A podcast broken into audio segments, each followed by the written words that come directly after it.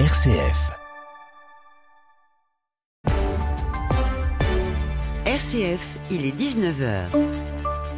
Le journal Grégoire Gindre. Bonsoir à toutes et à tous. Vous êtes sur RCF, il est 19h à la une de l'actualité.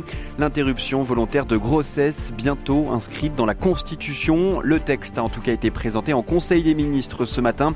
Et plus que jamais, les mots ont un sens. On vous dit tout dès le début de ce journal. La majorité ne renonce pas. Le projet de loi immigration est finalement soumis à une commission mixte paritaire.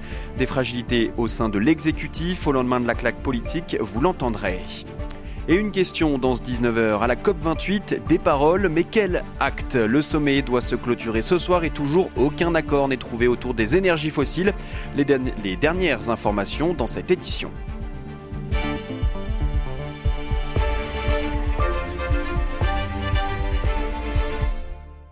Le projet de loi inscrivant l'interruption volontaire de grossesse dans la Constitution a été euh, présenté en Conseil des ministres aujourd'hui.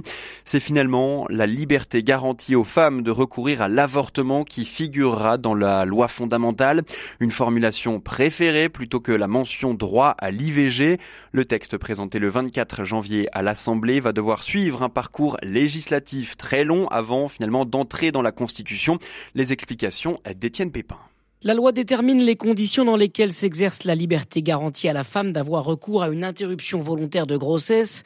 C'est en ces termes que l'IVG pourrait entrer dans la Constitution française. Le ministre de la Justice, Éric Dupont-Moretti, a expliqué le choix des mots de la version finale du texte cet après-midi à l'Assemblée nationale. Cette écriture issue du Conseil d'État permet de respecter le renvoi à la loi voulu par les deux assemblées tout en inscrivant dans la Constitution que la liberté d'avoir recours à l'IVG, c'était le souhait du Sénat, serait garantie, c'était le souhait de votre Assemblée. L'inscription du recours à l'IVG dans la Constitution est avant tout politique et symbolique, ce qui peut être dangereux, explique le constitutionnaliste Jean-Philippe de Rosier. C'est toujours un danger de faire de la Constitution un instrument politique ou d'opérer des manœuvres politiciennes euh, à travers des révisions constitutionnelles. Parce que la Constitution est la norme qui le pacte national. Au-delà des clivages partisans, devant euh, servir quelque majorité que ce soit. Le projet de loi a été inscrit à l'ordre du jour de l'Assemblée nationale pour le 24 janvier. Le texte voté par les députés devra ensuite être voté dans les mêmes termes par les sénateurs, puis être ratifié par référendum ou adopté aux 3 cinquièmes des 925 membres du Congrès. Et selon euh, les derniers chiffres officiels, 234 300 IVG ont été enregistrés en France en 2022. C'est aussi l'actualité du Conseil des ministres de ce matin. Le gouvernement a pris sa décision. Le projet de loi euh, immigration sera soumis à une commission mixte paritaire qui réunira sept députés et sept sénateurs. Le choix a été annoncé à la mi-journée par le gouvernement après la claque politique d'hier soir. Le texte pourrait désormais bien pencher à droite, à en croire la composition des deux chambres politiquement teintées LR. Mais la première ministre a assuré aux députés de son camp, de son camp qu'un compromis ne doit pas se faire au détriment de l'unité de la majorité. Pourtant, un risque d'effritement existe réellement selon Dorian Dreuil, expert associé à la Fondation Jean Jaurès la coalition présidentielle qui compose cette majorité elle a euh, en son sein d'abord différents partis politiques, différents groupes parlementaires qui ont euh, leur propre euh, histoire, leurs convictions de fond sur ces sujets, mais au sein même du parti Renaissance, il y a aussi différentes sensibilités qui s'exercent. Et donc en fait, toute la question, c'est presque de se demander si ce type de texte, sur ce type de sujet, le et en même temps est possible. Et en réalité, le et en même temps, qui est la marque de fabrique du macronisme, n'est pas possible sur tous les textes. Il y a un regard qui est héritier de la droite, un autre qui est héritier euh, plus de la gauche sur, euh, sur ces sujets, et on retrouve cette fracture ou, euh, ces différentes sensibilités au sein même de la majorité. Donc ça s'est déjà un peu, un peu fissuré. Maintenant, reste à voir en fonction de comment le texte va revenir, qui ira au bout de ses convictions ou non. Les, ministres concernés par la loi immigration, les ténors de la majorité ainsi que la première ministre Elisabeth Borne, tous sont attendus ce soir au Palais de l'Élysée pour une réunion au sommet en compagnie d'Emmanuel Macron.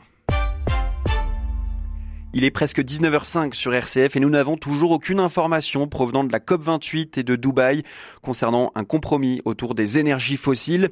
Et oui, les euh, discussions s'éternisent. D'après les informations de la BBC, Sultan Al-Jaber, le président émirati de la COP28, espère faire voter dans les prochaines heures un texte, je cite, plus ambitieux.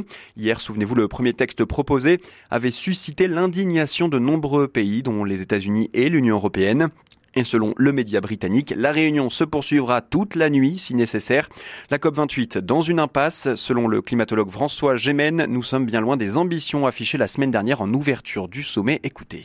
Elle avait très bien commencé et même sur la question des énergies fossiles, toutes les discussions étaient plutôt euh, optimistes ou volontaristes, ce qui euh, laissait espérer notamment à beaucoup d'ONG qu'on allait avoir un texte ambitieux sur le sujet.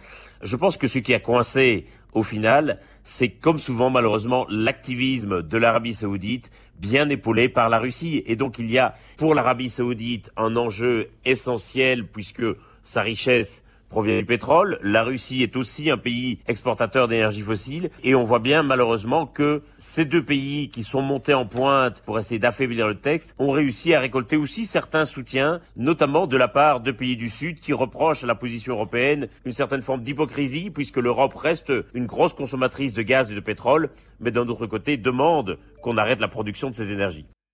Et à l'international toujours, le Hamas a atteint son point de rupture, affirme l'armée israélienne qui accentue la pression sur le mouvement islamiste de la bande de Gaza. Sur place, des dizaines de milliers de Palestiniens se réfugient à la frontière égyptienne à Rafah. C'est l'enfer sur terre, a déploré le patron de l'agence d'aide aux réfugiés palestiniens de l'ONU qui était en visite sur place aujourd'hui. C'est dans ce contexte humanitaire catastrophique que l'Assemblée générale de l'ONU tient une réunion spéciale. Une résolution pour un cessez-le-feu immédiat doit être votée dans la soirée quatre jours seulement après l'échec du vote du Conseil de sécurité, Suzanne Marion. Le texte sur lequel se prononcera l'Assemblée est sensiblement le même que celui soumis au Conseil de sécurité. Il exige un cessez-le-feu humanitaire immédiat et demande la protection des civils, l'accès humanitaire et la libération des otages. Et cette fois, le texte a plus de chances d'être adopté pour la simple et bonne raison que, contrairement au Conseil de sécurité, il n'y a pas de droit de veto à l'Assemblée générale. Seule une majorité des deux tiers est nécessaire.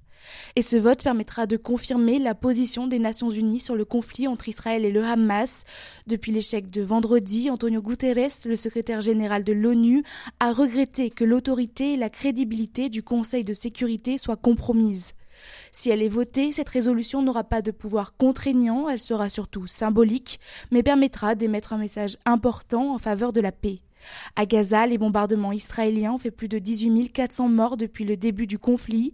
Selon l'ONU, plus de la moitié des habitations ont été détruites ou endommagées dans l'enclave et plus de 8 personnes sur 10 ont été déplacées pour fuir les bombardements. Merci euh, Suzanne Marion. Volodymyr Zelensky est arrivé aujourd'hui aux États-Unis pour ce qui ressemble au plaidoyer de la dernière chance. Le président ukrainien doit convaincre les sénateurs du Congrès américain de débloquer une enveloppe de 61 milliards de dollars en faveur de Kiev.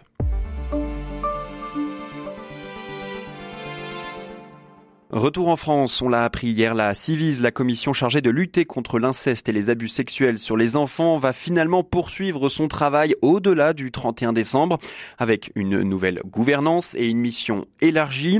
Au-delà des violences intrafamiliales, la commission doit aussi se pencher sur la, pédocriminalité en ligne, la formation des professionnels au contact des enfants ou encore la prostitution des mineurs. Et c'est sur ce dernier point que les acteurs de terrain attendent beaucoup de travail et sur un temps long. C'est ce qu'explique Anne Lebastir, directrice générale, déléguée générale de l'ACPE, l'association contre la prostitution des enfants.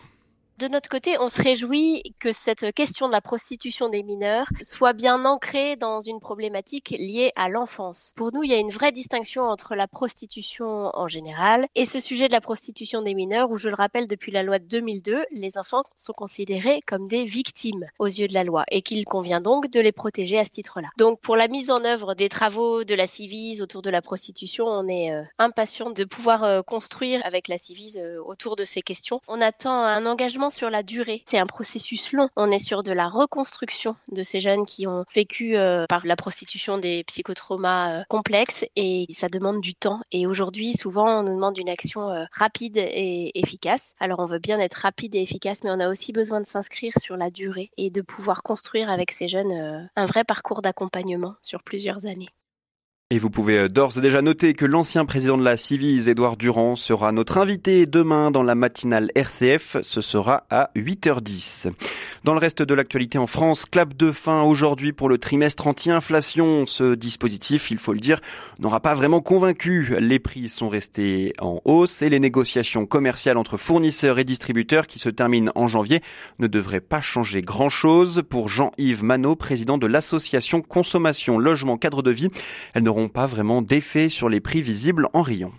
Ce qu'ils ont trouvé, en soi, ce pouvait être une bonne idée d'avancer des négociations pour fixer les prix, pour euh, démarrer les, négociations en décembre, pour avoir une application euh, janvier-février avec potentiellement une baisse de prix. Euh, sauf que les industriels disent mais non, les propositions de prix seront en hausse de 5% parce que on doit avoir un certain nombre de facteurs, augmentation des salaires, l'énergie a baissé mais pas assez, etc., etc. Et donc, nous assisterons dans les nouvelles négociations avec une légère hausse des prix alimentaires, ce qui n'était pas attendu par le gouvernement ni par les consommateurs, bien évidemment.